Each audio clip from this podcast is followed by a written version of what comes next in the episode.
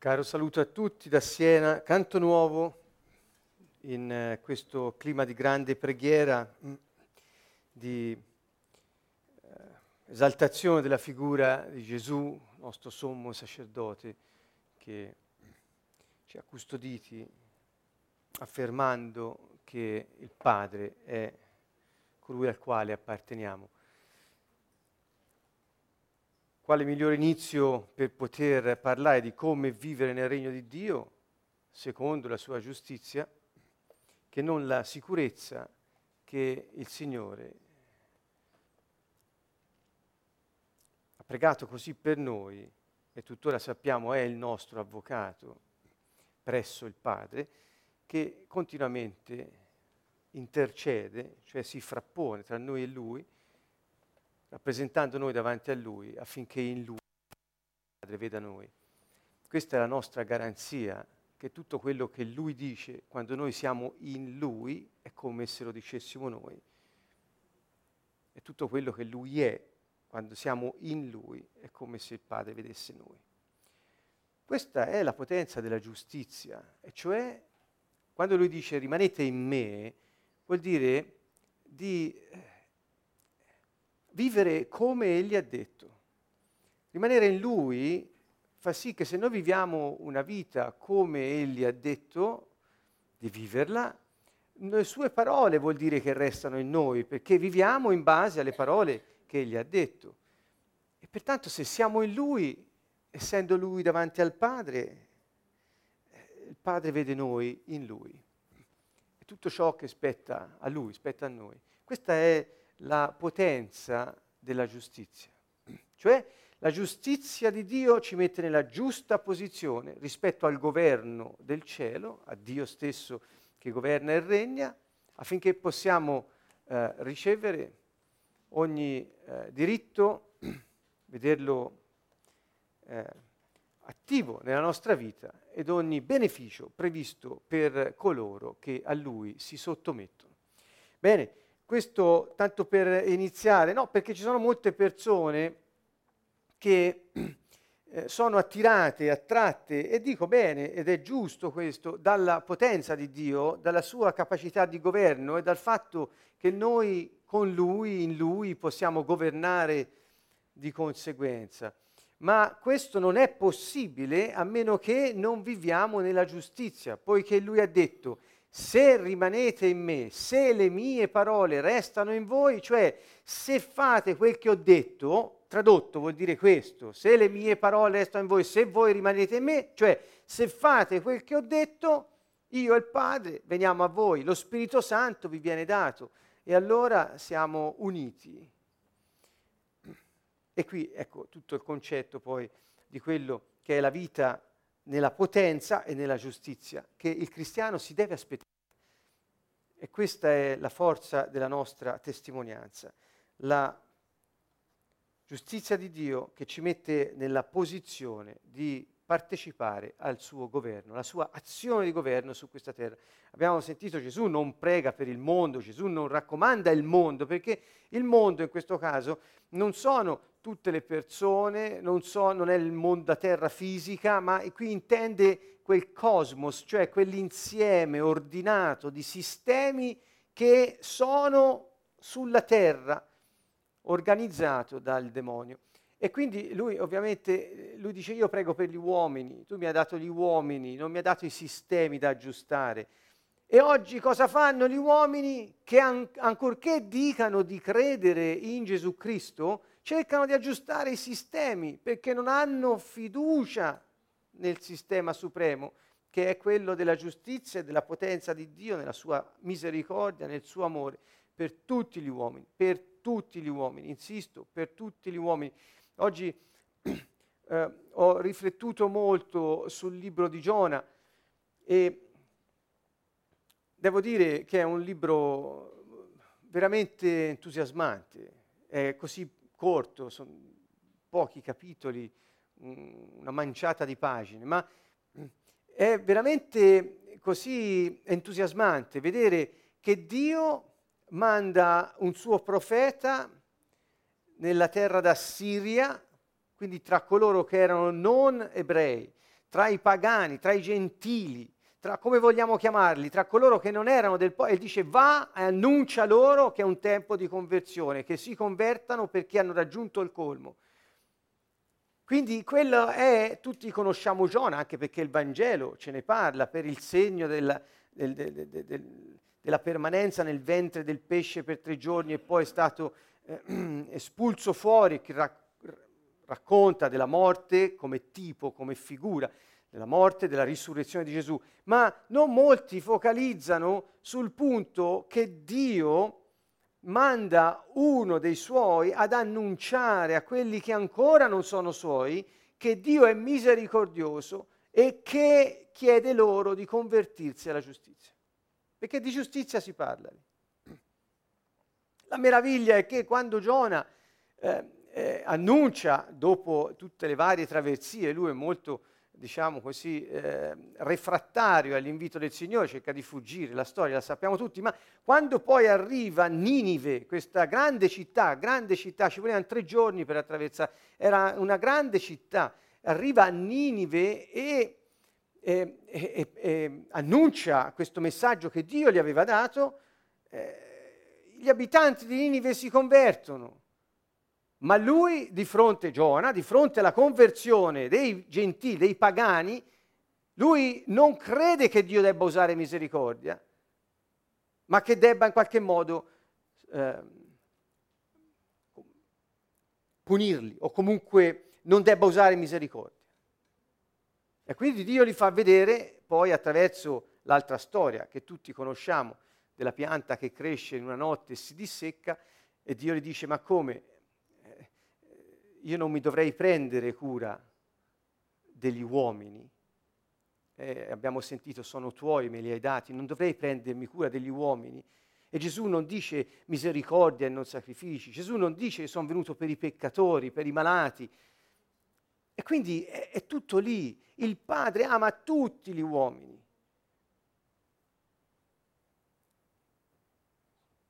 Quindi quel libro ora, in, in, ovviamente soltanto un breve accenno che io ho fatto, ma mi ha colpito molto questa eh, eh, persistenza della misericordia di Dio per tutti gli uomini, ancorché non credenti in Lui. Lui è misericordioso fino all'ultimo e nel Nuovo Testamento troviamo una, una, una, una cena che dice ci lascia, lascia respiro a tutti fino all'ultimo perché tutti abbiano il tempo per potersi convertire. Quindi è così importante. Convertire a cosa? A delle idee, a dei libri, convertire a cosa? Alla vita secondo Dio. Cioè convertirsi vuol dire cambiare mentalità e iniziare a vivere come Egli ha detto, credendo che Lui è il Re, il Signore e noi apparteniamo a Lui. Questo è il concetto. E il tempo che tutti abbiamo, tutti, di cambiare mentalità è un tempo di misericordia. E difatti in Isaia 61 e Luca 4, quando Gesù legge il rotolo di Isaia, appunto Isaia 61, Gesù stesso dice eh, eh, oggi quello che sentite si è avverato, cioè c'era scritto lo spirito, de, lo spirito di Dio, del Signore è su, è su, di me, mi ha unto, mi ha mandato ad annunziare l'anno di misericordia del Signore, cioè Gesù è venuto a dire a tutti che Dio usa misericordia, che c'è tempo e che ci dà tempo attraverso l'opera della salvezza di poter aderire al suo messaggio. Ecco qui.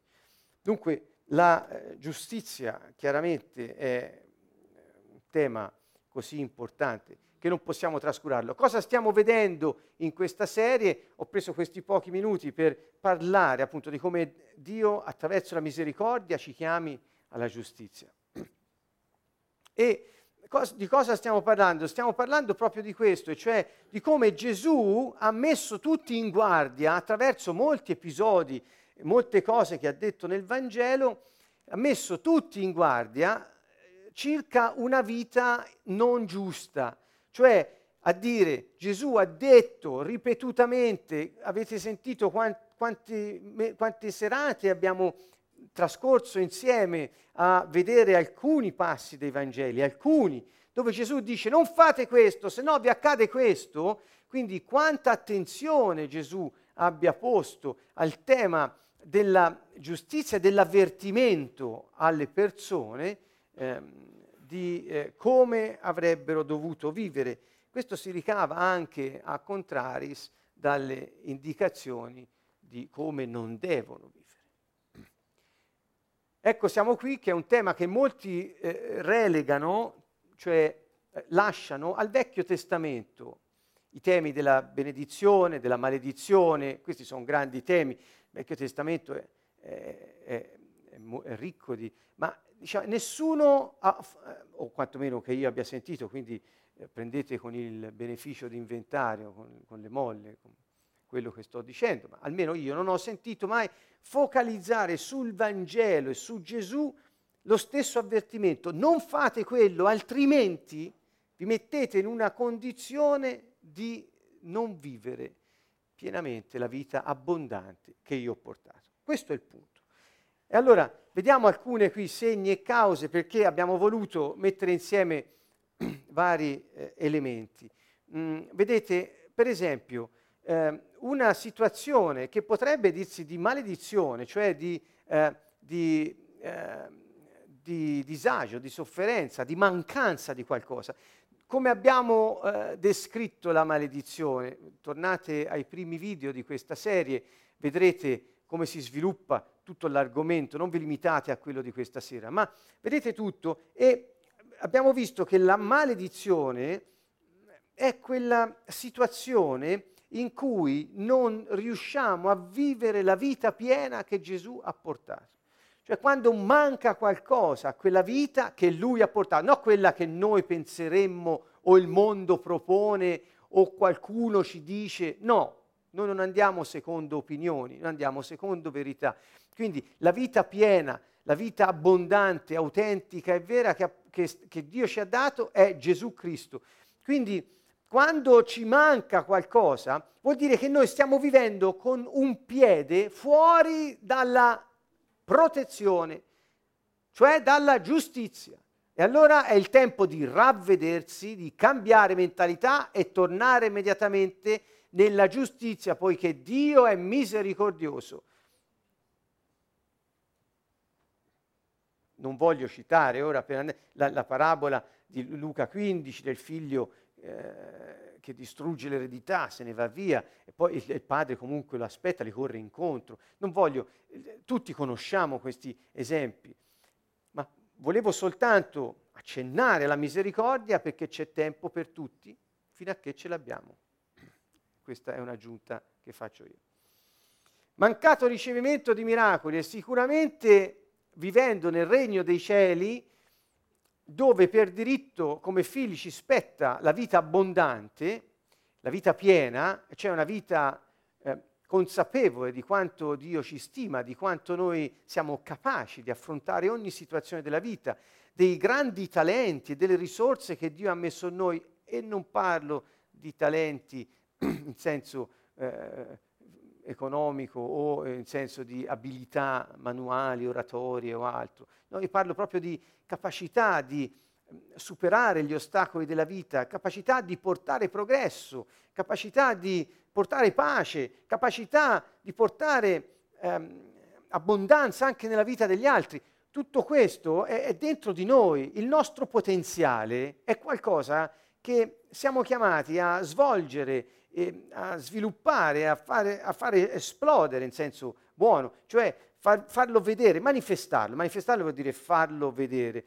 Quindi quando noi, tutto quello che Dio ha messo in noi, e Lui è venuto ad abitare in noi quando abbiamo creduto in Lui, affinché quel potenziale potessimo tirarlo fuori secondo il suo progetto, se noi non, lo, non ne godiamo né noi né gli altri, la nostra vita non è piena. C'è qualcosa che non va, siamo insoddisfatti, non riusciamo ad essere chi siamo. Ecco, di questo io sto parlando.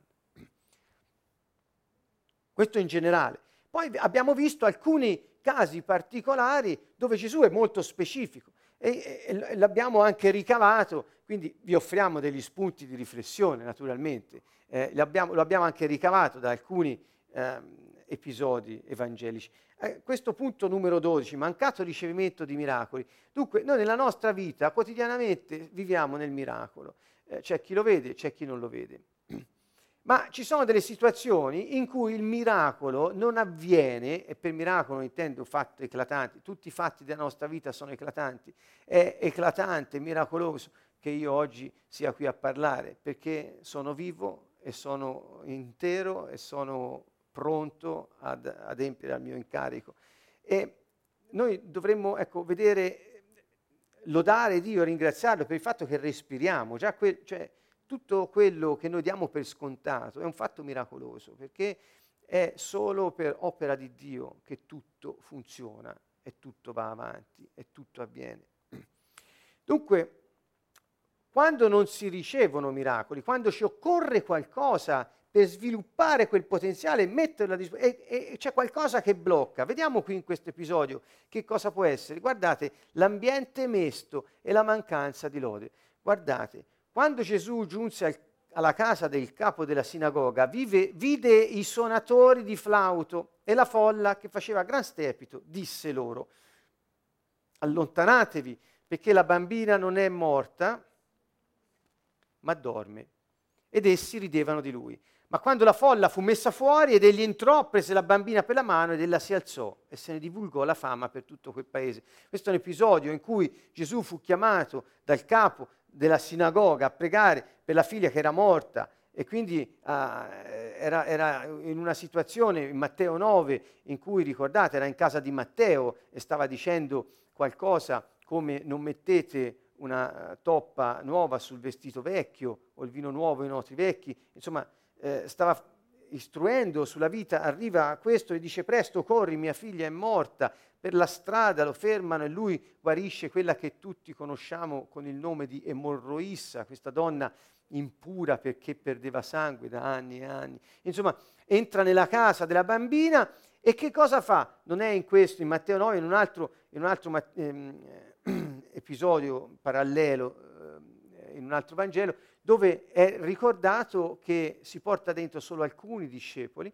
e lì trova un ambiente mesto, e cioè stanno celebrando la morte. Questi flautisti, più volte abbiamo quasi anche un po' scherzato eh, in modo eh, simpatico su questa figura del flautista, non per, per volerne ai flautisti, anzi, ma perché lì rappresentavano quelli che suonavano una musica funebre, un inno al dolore, alla mestizia, alla, allo straziante afflizione per la morte della bambina. Ma l'atteggiamento di Gesù, che è la vita, di fronte ad una situazione di morte, non è quella di celebrare la morte, ma è quella di celebrare la vita. E la prima cosa che egli fa è prendere i flautisti, prendere questa gente che creava quell'atmosfera mesta e metterli fuori della casa. Solo dopo che ha ripulito l'ambiente dalla mestizia, egli si apprestò a eh, risuscitare la bambina. Quindi qual è l'insegnamento che abbiamo voluto trarre senza eh, ehm, presunzione di sorta? È un'offerta che vi diamo di riflessione. È questo, che tutte le volte che nella nostra vita noi non lodiamo Dio, non celebriamo la vita, noi non affermiamo chi Egli è, cosa Egli ha fatto, noi prestiamo il fianco alla mestizia. E quando siamo nella mestizia, Gesù non, non opera. È chiaro questo? Quindi attenzione, qualsiasi situazione che noi stiamo attraversando, per quanto dolorosa, eh, afflittiva, eh, per quanto eh, mesta, lui l'ha detto, io non so, io sono venuto, sempre in Isaia 61, lo ricordate, lo voglio prendere, sono venuto per portare la gioia, sono venuto per portare, guardate, è proprio preciso, in, ehm, in Isaia 61.3, sono venuto, sono stato unto e mandato per allietare gli afflitti, per dare loro, sentite un po', una corona invece della cenere, olio di gioia invece dell'abito da lutto e canto di lode invece di un cuore mesto. Quindi dove regna la mestizia non c'è il canto di lode, dove regna la mestizia, regna il lutto e non c'è l'olio di gioia che il Signore è venuto a portarci. Perché? Perché è una scelta. Dunque, questo voglio dire, non prendetemi alla lettera che se avete una persona cara che muore, ehm, ehm, ehm, non sto parlando di flautisti che avete in casa vostra, sto parlando dell'atteggiamento verso la vita in generale che ci porta a um, non celebrare la vita. E non lodare Dio equivale a non celebrare la vita, perché credere di più alle situazioni afflittive del mondo piuttosto che dire quanto Egli è grande fa sì che noi non siamo nella giustizia, fa sì che noi siamo fuori, ci mettiamo da soli fuori dove c'è appunto pianto, stridore di denti, il pianto richiama il lutto, il, pianto, il lutto è una cosa da elaborare, il lutto è una cosa, ma una cosa è elaborare il lutto nella mestizia, un'altra cosa è elaborare il lutto nella lode a Dio, che è padrone della vita di ciascuno di noi. Quindi è questo quello che stiamo dicendo. Forse eh, non voglio andare oltre perché ci sarebbe molto da dire su questo tema, ma questo ci può, per lo spunto che abbiamo avuto, bastare. Ancora, morire di spada perché si è usata la spada. Eh, riponi la tua spada al suo posto, disse Gesù, perché tutti quelli che prendono la spada periranno di spada. Allora, cari amici, che spada abbiamo preso oggi? Facciamo un piccolo eh, excursus della nostra giornata e vediamo quale spada abbiamo preso oggi. Ci sono spade di diverso tipo. Sicuramente una spada che abbiamo a disposizione è la lingua. È la parola che abbiamo a disposizione, la lingua. Che spada abbiamo preso oggi? Che parole abbiamo indirizzato agli altri e a noi stessi? Oppure in che modo ci siamo difesi dalle persone piuttosto che godere di un'intima relazione con loro? Ci siamo più preoccupati di difenderci, di offendere o di pretendere che gli altri ci diano quello che noi vogliamo nelle relazioni, oppure ci siamo preoccupati in senso sano di poter avere intimità con gli altri, di essere sinceri e spontanei e di cercare il bene comune piuttosto che l'affermazione del nostro egoismo, che spada abbiamo preso in mano? O abbiamo preso in mano la spada di cui parla Paolo in Efesini, quando dice che una delle armi che abbiamo insieme all'armatura di Dio per combattere il diavolo è la spada dello Spirito Santo, la parola di Dio. Che spada abbiamo preso? E quando prendi la spada eh, dello Spirito Santo non è forse la parola di Dio che ci esce dalla bocca per lodare Dio e per affermare i fatti che Egli ha compiuto, non tanto e solo nella nostra vita, ma quelli che proprio Gesù ha compiuto. Che spada abbiamo preso? Che pensiamo che sia la parola della nostra testimonianza di cui si parla in Apocalisse? Non è forse il testimoniare con la nostra bocca tutte le grandi cose che Dio ha fatto? Tutta la vita che Gesù ha avuto, ciò che egli ha compiuto, e poi la sua morte, la sua risurrezione. Non è, non è forse questo che possiamo pregare? Quindi che spada? Eh, Gesù qui si riferisce sicuramente alla spada che offende, che uccide, che ferisce. E ci dice, se sceglie, scegliete di usare questa spada, morirete di quella spada. Quindi se noi tutto il giorno usiamo, per esempio, dico per esempio, la nostra lingua per affermare il nostro egoismo, per difenderci, offendere gli altri, per dirgli quel che vogliamo, eh, fregandocene della relazione che abbiamo, se noi malediciamo, se noi borbottiamo sempre, se noi mormoriamo continuamente, abbiamo esempi, il popolo di Israele nel deserto, esempi a, a Bizzeffe nella, nella Bibbia. Ebbene, se usiamo la nostra lingua per quello, possiamo solo che aspettarci che gli altri facciano la stessa cosa con noi. Quindi anche questo è un aspetto importante. Ancora, malvagità e adulterio, eh, non avere segni da Dio. Dio può, eh, Gesù fu chiaro eh, e disse, non vi sarà dato alcun segno se non il segno del profeta Giona di cui ho parlato all'inizio non voglio parlare ora più di Giona, ma voglio parlare del fatto che Gesù dice no, a questa generazione non sarà dato alcun segno, se non quello.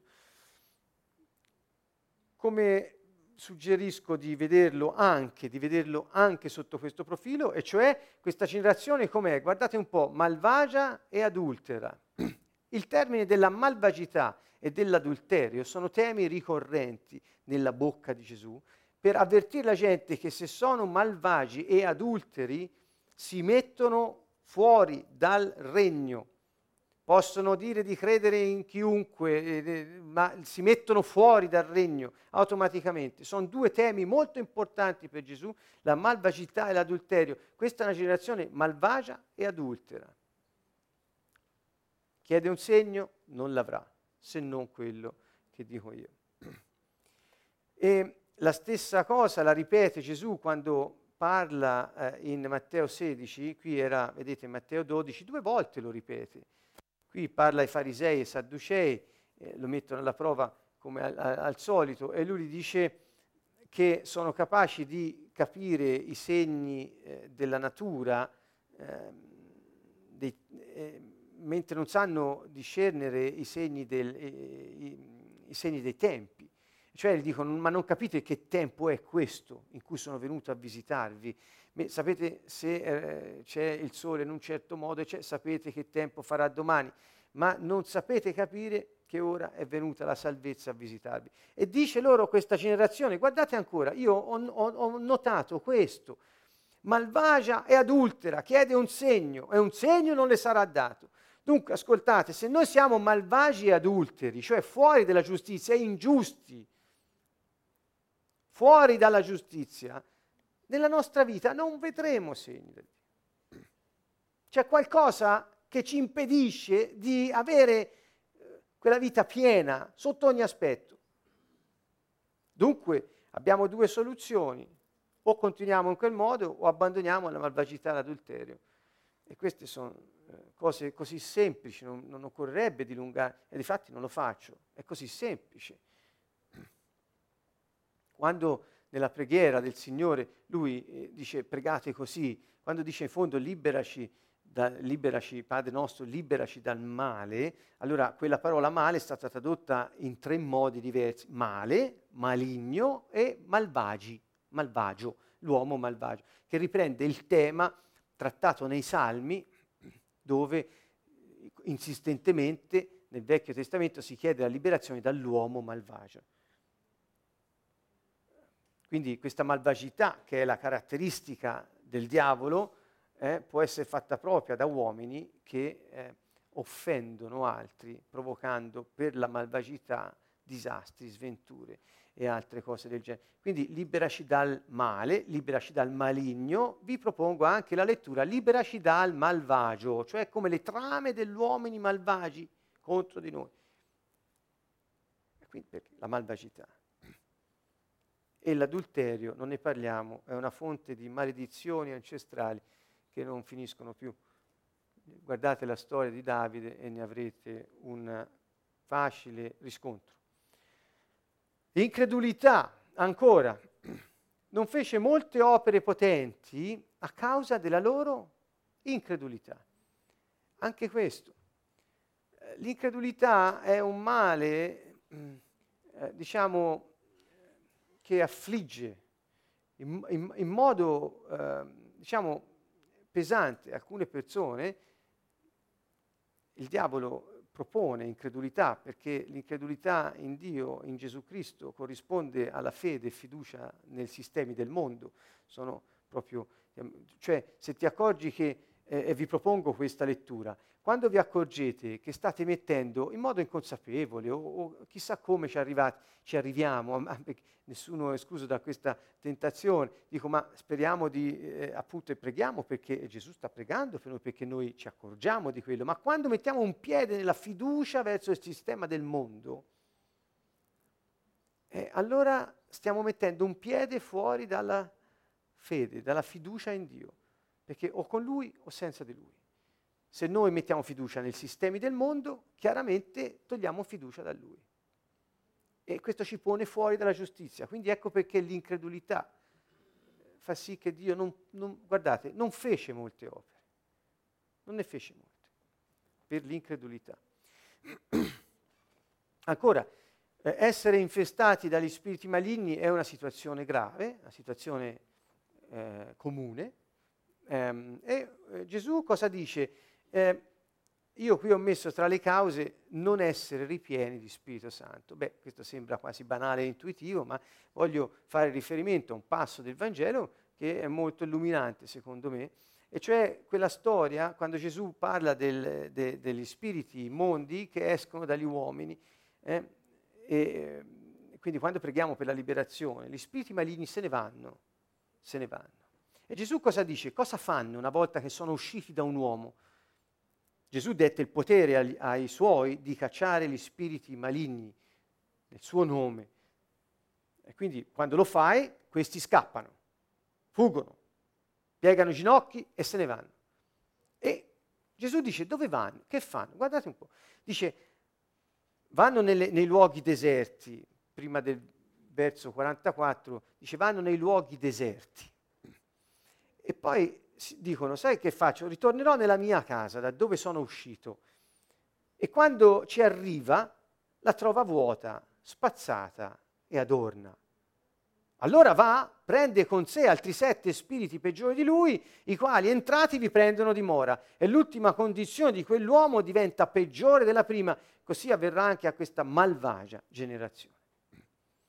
Dunque, eh, prendendo spunto da questo, eh, vediamo che gli spiriti, eh, noi possiamo pregare per la liberazione, per le persone, ma il punto è che se non cambiano vita, e non, e non, sono ripieni di Spirito Santo, cioè se non concedono allo Spirito Santo di poter operare in tutte le aree della loro vita, ma riservano ancora alcune stanzette per loro, sono spazi vuoti nella loro casa.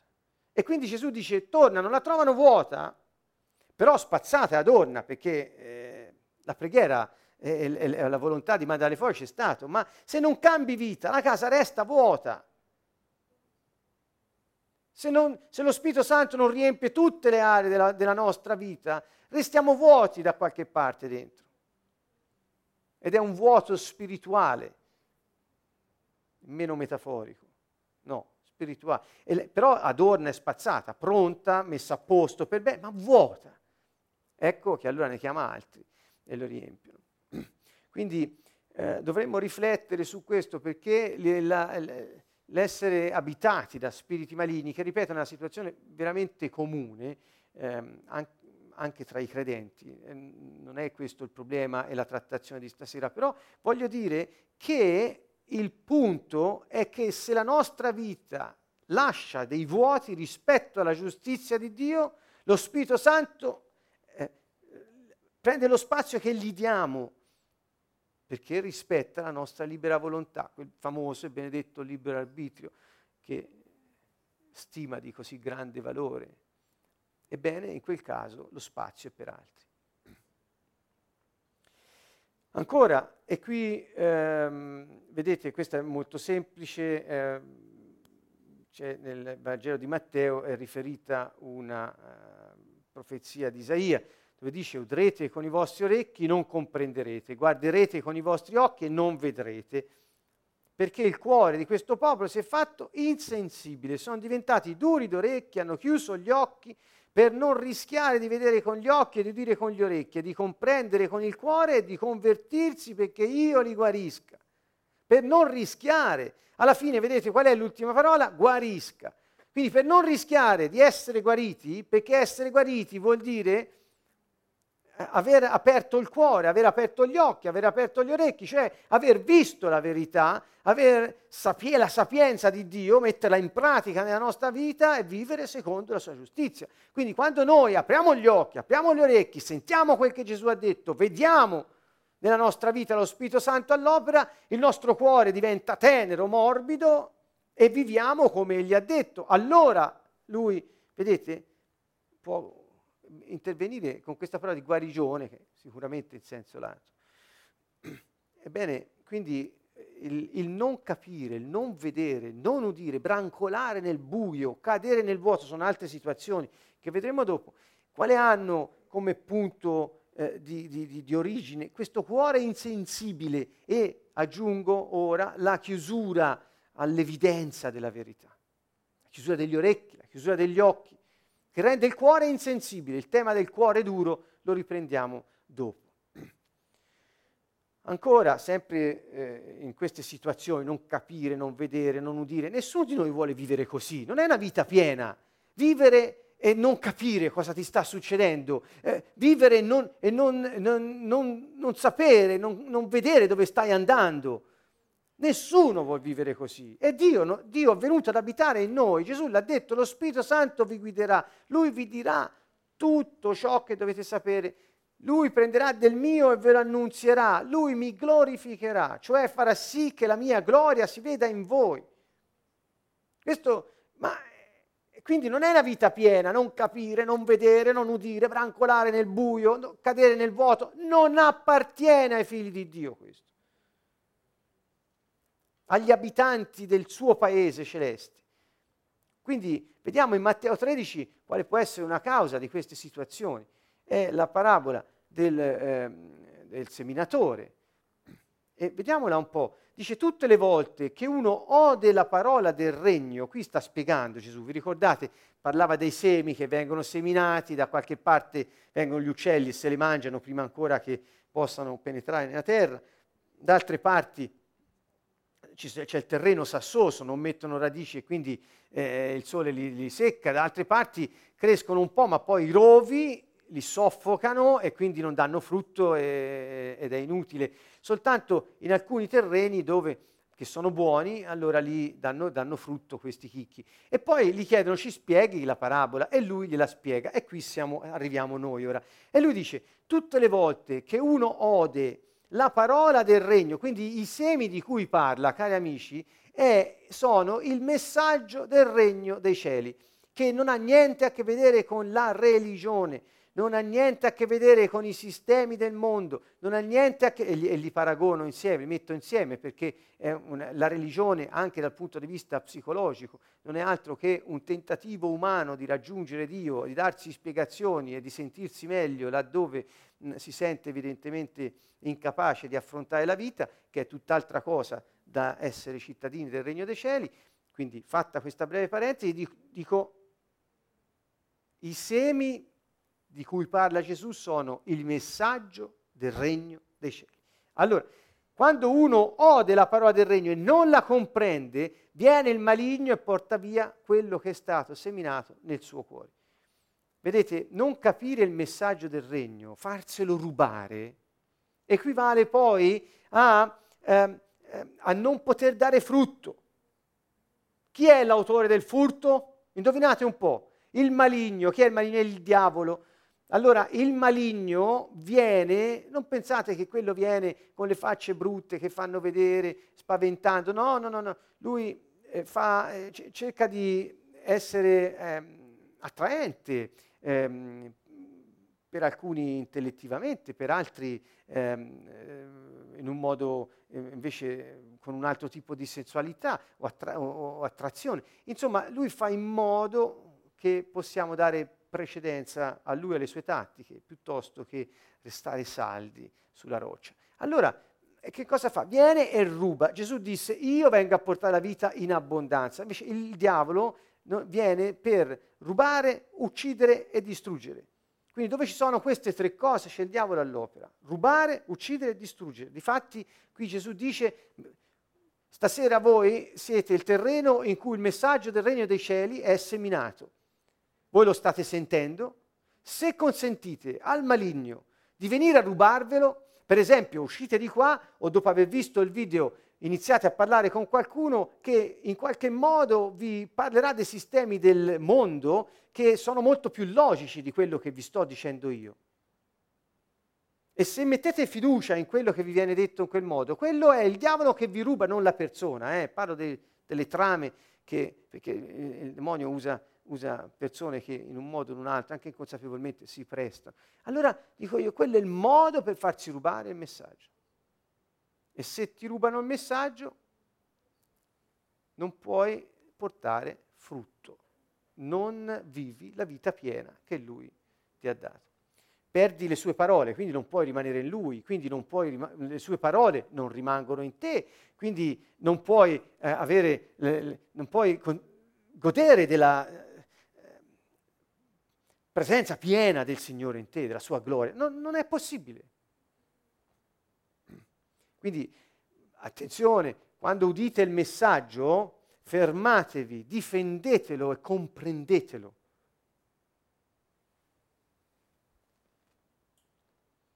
Ancora, c'è l'esempio di altri, dice, quello che ha ricevuto il seme in luoghi rocciosi, ecco qui le rocce, è colui che ode la parola, vedete, questo la sente e subito la riceve con gioia, situazione diversa, no? L'altro se l'è fatta rubare prima di capirla.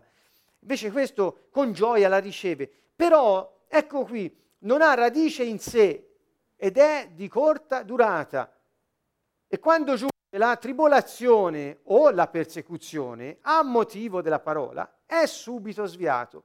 Cioè, se voi sentite il messaggio del regno dei cieli, l'accogliete perché l'avete sentito e l'accogliete con gioia, ma eh, arriva una, un test, un momento difficile. Per esempio, se leggete e vi sentite predicare o dire, annunciare, usiamo parole più semplici, eh, Matteo 6, quella parte eh, dove dice G- Gesù di non cercare le cose, di non preoccuparsi per quello che ci serve per la nostra sopravvivenza, perché noi apparteniamo a Dio e Dio sa cose, di cosa abbiamo bisogno, quindi eh, cercare le cose vuol dire non avere fiducia in Lui e negare di appartenergli, capite cosa sto dicendo? Gesù dice non fare questo, ma cerca di capire come funziona, entra nel governo di Dio, sta nella giustizia, tutto quello di cui ha bisogno te lo trovi davanti mentre vivi la tua vita. Questo è il messaggio. Allora, questo non ha logica per il mondo, ma è la verità. E io sono qui a testimoniarlo non solo perché è scritto lì, ma perché l'ho vissuto nella mia vita. È vero, funziona così, è un sistema superiore. Allora, se qualcuno sente ora queste parole e con gioia le riceve, ma arriva un momento in cui vieni messo alla prova il messaggio che hai avuto, da una difficoltà riguardo alle cose che Dio ti ha detto non le cercare, non, non, non spendere tutte le tue energie nelle cose, spendile in me. Allora, quando arriva quel momento, è subito sviato. Perché? Qual è la causa? Attenzione a non farvi sviare. Siate perseveranti nella tribolazione o addirittura nella persecuzione a causa della parola, perché se avete sentito quello e volete vivere in quel modo, a causa della parola arriverà chi vi dice che non è vero, arriverà chi vi mette in condizioni di difficoltà, arriverà. Allora, in questo caso, siate perseveranti, pazienti. La speranza è in voi. Se avete creduto in Gesù Cristo, eh, e se non avete ancora creduto, approfittate di questo messaggio per chiedere allo Spirito Santo di spiegarvi. Chiedetevi eh, di quale sistema stiamo parlando. Ebbene, qual è la causa? Guardate, non ha radice in sé.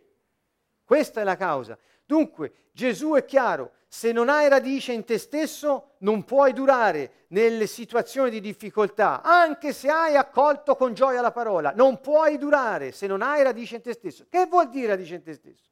E tutti parlano, e anch'io l'ho detto tante volte, il cuore duro, vedete, il, il luogo sassoso, cuore duro, i peccati, i dolori, i sensi di colpa, va bene, ma che vuol dire non avere radici in se stesso? in breve vuol dire non conoscere chi siamo, non essere intimi con noi stessi, vuol dire avere radici in altri, vuol dire avere radici nel mondo, radici nelle situazioni, radici negli altri, ma non in noi stessi. Quando affrontiamo una situazione qualsiasi, se noi, mettiamo, se noi non abbiamo radice in noi stessi, noi cerchiamo sempre che qualcuno viva la nostra vita, che qualcuno ci tiri fuori da, da, da, dal problema. C- cerchiamo sempre, eh, e questo è proprio un atteggiamento che potremmo definire con linguaggio più tecnico, simbiotico.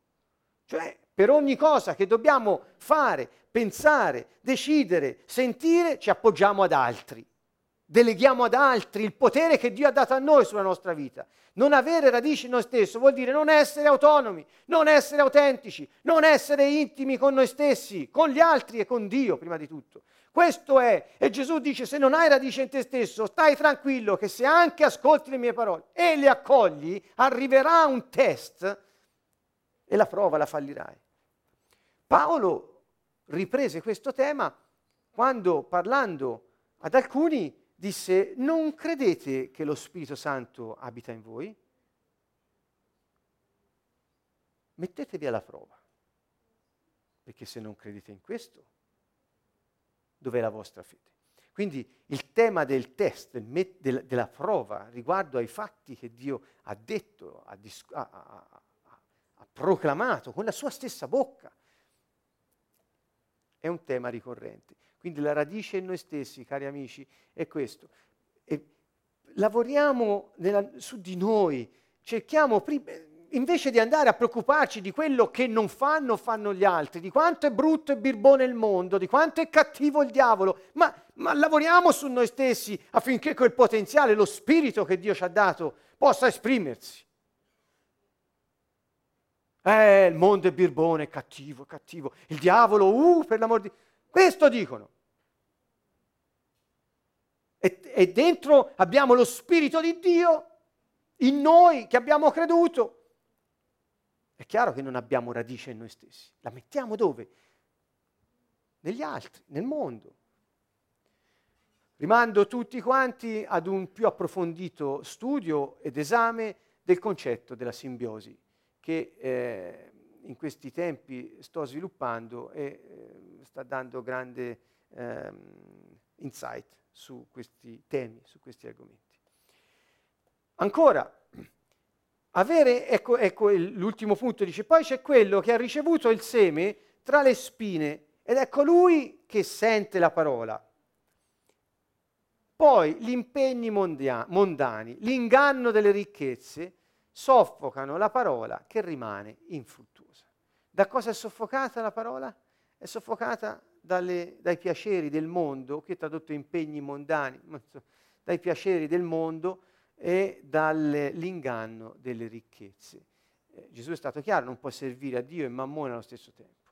Mammona vuol dire le ricchezze, questo è, è, è divinizzata la ricchezza nel suo potere di eh, aggredire e eh, fagocitare il cuore degli uomini. In questo senso è chiamato Mammona, la ricchezza chiamata. Ecco, Gesù anche qui dice che se noi abbiamo ansie e preoccupazioni e affanno per le ricchezze e i piaceri del mondo, noi brancoleremo nel buio, non produrremo frutto, saremo frustrati. Allora la gente oggi dice, ah, sono frustrato, non ho la vita che vorrei avere, ma per tirare avanti questa pellaccia mi trovo a fare queste cose qui. Eh? Questo è il discorso della maggior parte delle persone oggi. E la, la, la ragione qual è? Non è che il mondo è birbone, è che lui non ha scoperto chi è ancora. Capite qual è la differenza? E quando l'hai scoperto, la sapienza di Dio ti dà il modo di poter realizzare la vita che Lui ti ha dato e ha messo dentro di te. È chiaro qui che eh, queste preoccupazioni per le cose del mondo ci portano fuori. Ricordate, avete sentito Fabrizio che ha pregato prima che noi iniziassimo, eh, e cioè ci ha ricordato che Gesù ha detto non prego per il mondo. Ricordatevele queste parole, non prego per il mondo, ma per quelli che mi hai dato. Non prego per il mondo. Ebbene, se metti radice nel mondo, se sei eh, eh, attirato e preoccupato delle cose del mondo, finirai per non produrre frutto, vivendo una vita frustrata e là dove c'è pianto e stridore di denti. Questo è quello che Gesù ci dice. E qual è la soluzione di tutto? è questo messaggio del regno dei cieli che laddove non incontra questi ostacoli dà il suo frutto. Messaggio del regno, non il messaggio della religione. Devo concludere perché il tempo sta finendo. Ovviamente brancolare nel buio e cadere nel vuoto, a maggior ragione se affidiamo la, la guida a ciechi, dice Gesù, può un cieco guidare un altro cieco? non cadranno tutti e due in un fosso. Allora, se hai bisogno di consiglio, se hai bisogno di aiuto, di sostegno, di supporto, di, eh, non andare da un cieco, e non sto parlando di non vedenti in senso eh, fisico, ascoltatemi qui, le, le, l'indicazione di Gesù è di coloro che non possono vedere dove vanno perché non conoscono le vie di Dio, in quanto si sono ribellati al Signore e vogliono vivere una vita secondo la sapienza del mondo. Questi sono i ciechi a cui fa riferimento Gesù se ti affidi a qualcuno che non, che non può vedere secondo Dio, cadrai nei, nelle buche dove cadono loro. È matematico. Quindi vedete come ci mette in guardia Gesù. C'è una situazione di maledizione, che vuol dire cadere in un fosso, nel niente, nel pericolo, andare qua. Allora non affidare la tua vita a chi non vede. Affidare la vita non vuol dire in senso eh, la vita si affida al Signore, ma eh, ecco, stringere alleanze di qualsiasi genere, chiedere consiglio, farsi guidare da chi non vede. Un guaio serio. Non perdonare di, dal cuore, essere consegnati agli aguzzini e al boia, che forse non è una vita non piena questa, è il preludio della morte. Il boia è colui che uccide, gli aguzzini sono quelli che torturano. E dunque come può avvenire questo? La, il, il, la parola è lunga, eh, leggetela, Matteo 18, 23, 35, non ho il tempo ora, ma come mai? Perché quando noi non perdoniamo, laddove siamo stati perdonati da Dio, e non perdoniamo con tutto il cuore,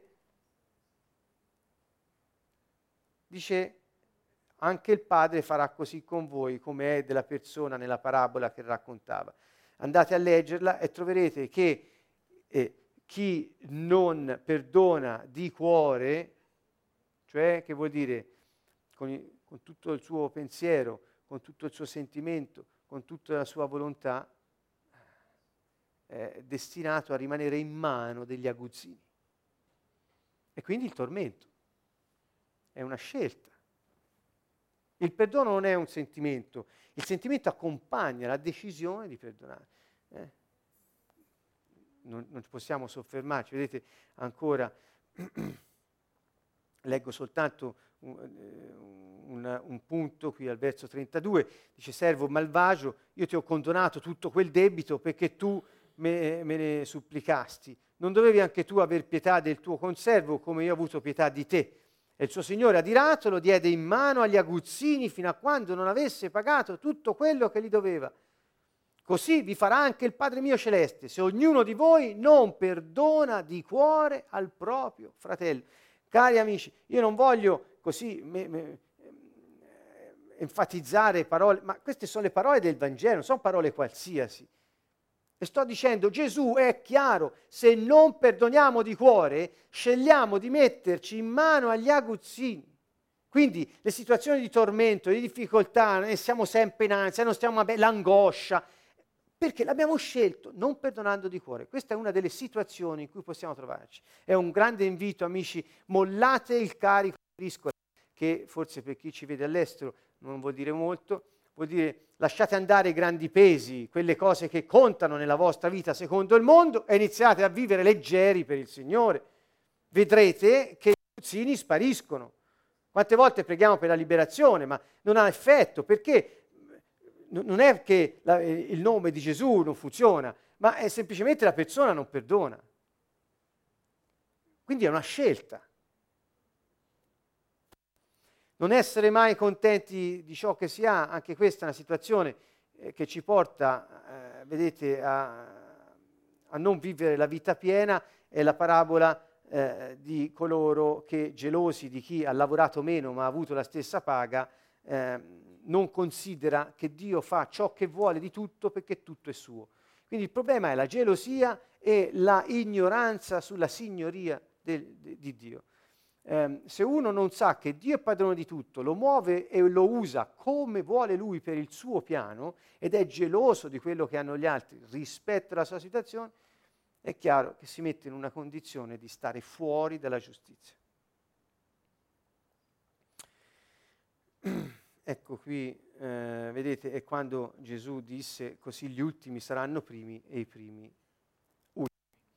Questo è l'ultimo, eh, fatemi dare un'occhiata, forse un po' troppi, magari ci fermiamo qui, la prossima volta continueremo questo ultimo punto, punto numero 20, eh, la prossima volta tratteremo questo, punto 20, e eh, vedremo anche un salmo ehm, che messo insieme a questo darà molta chiarezza. Bene, allora anche stasera ringraziamo Dio per quello che ci ha permesso di condividere eh, sono semplici richiami alla giustizia che Gesù fa continuamente, sono semplici richiami a vivere una vita leggera in Lui e eh, affinché le sue parole restino in noi e nella giustizia noi siamo benedetti in Cristo perché siamo con Lui eh, davanti al Padre e protetti dalla sua stessa persona. Bene, allora eh, ci vediamo mercoledì prossimo, sempre sulla web tv della Fondazione Canto Nuovo e dalla sede della Fondazione Canto Nuovo a Siena, dove non fa molto caldo nonostante la stagione avanzata. Vi salutiamo e benediciamo tutti gli amici all'ascolto, anche dall'estero che ci hanno seguito. Un caro saluto a tutti.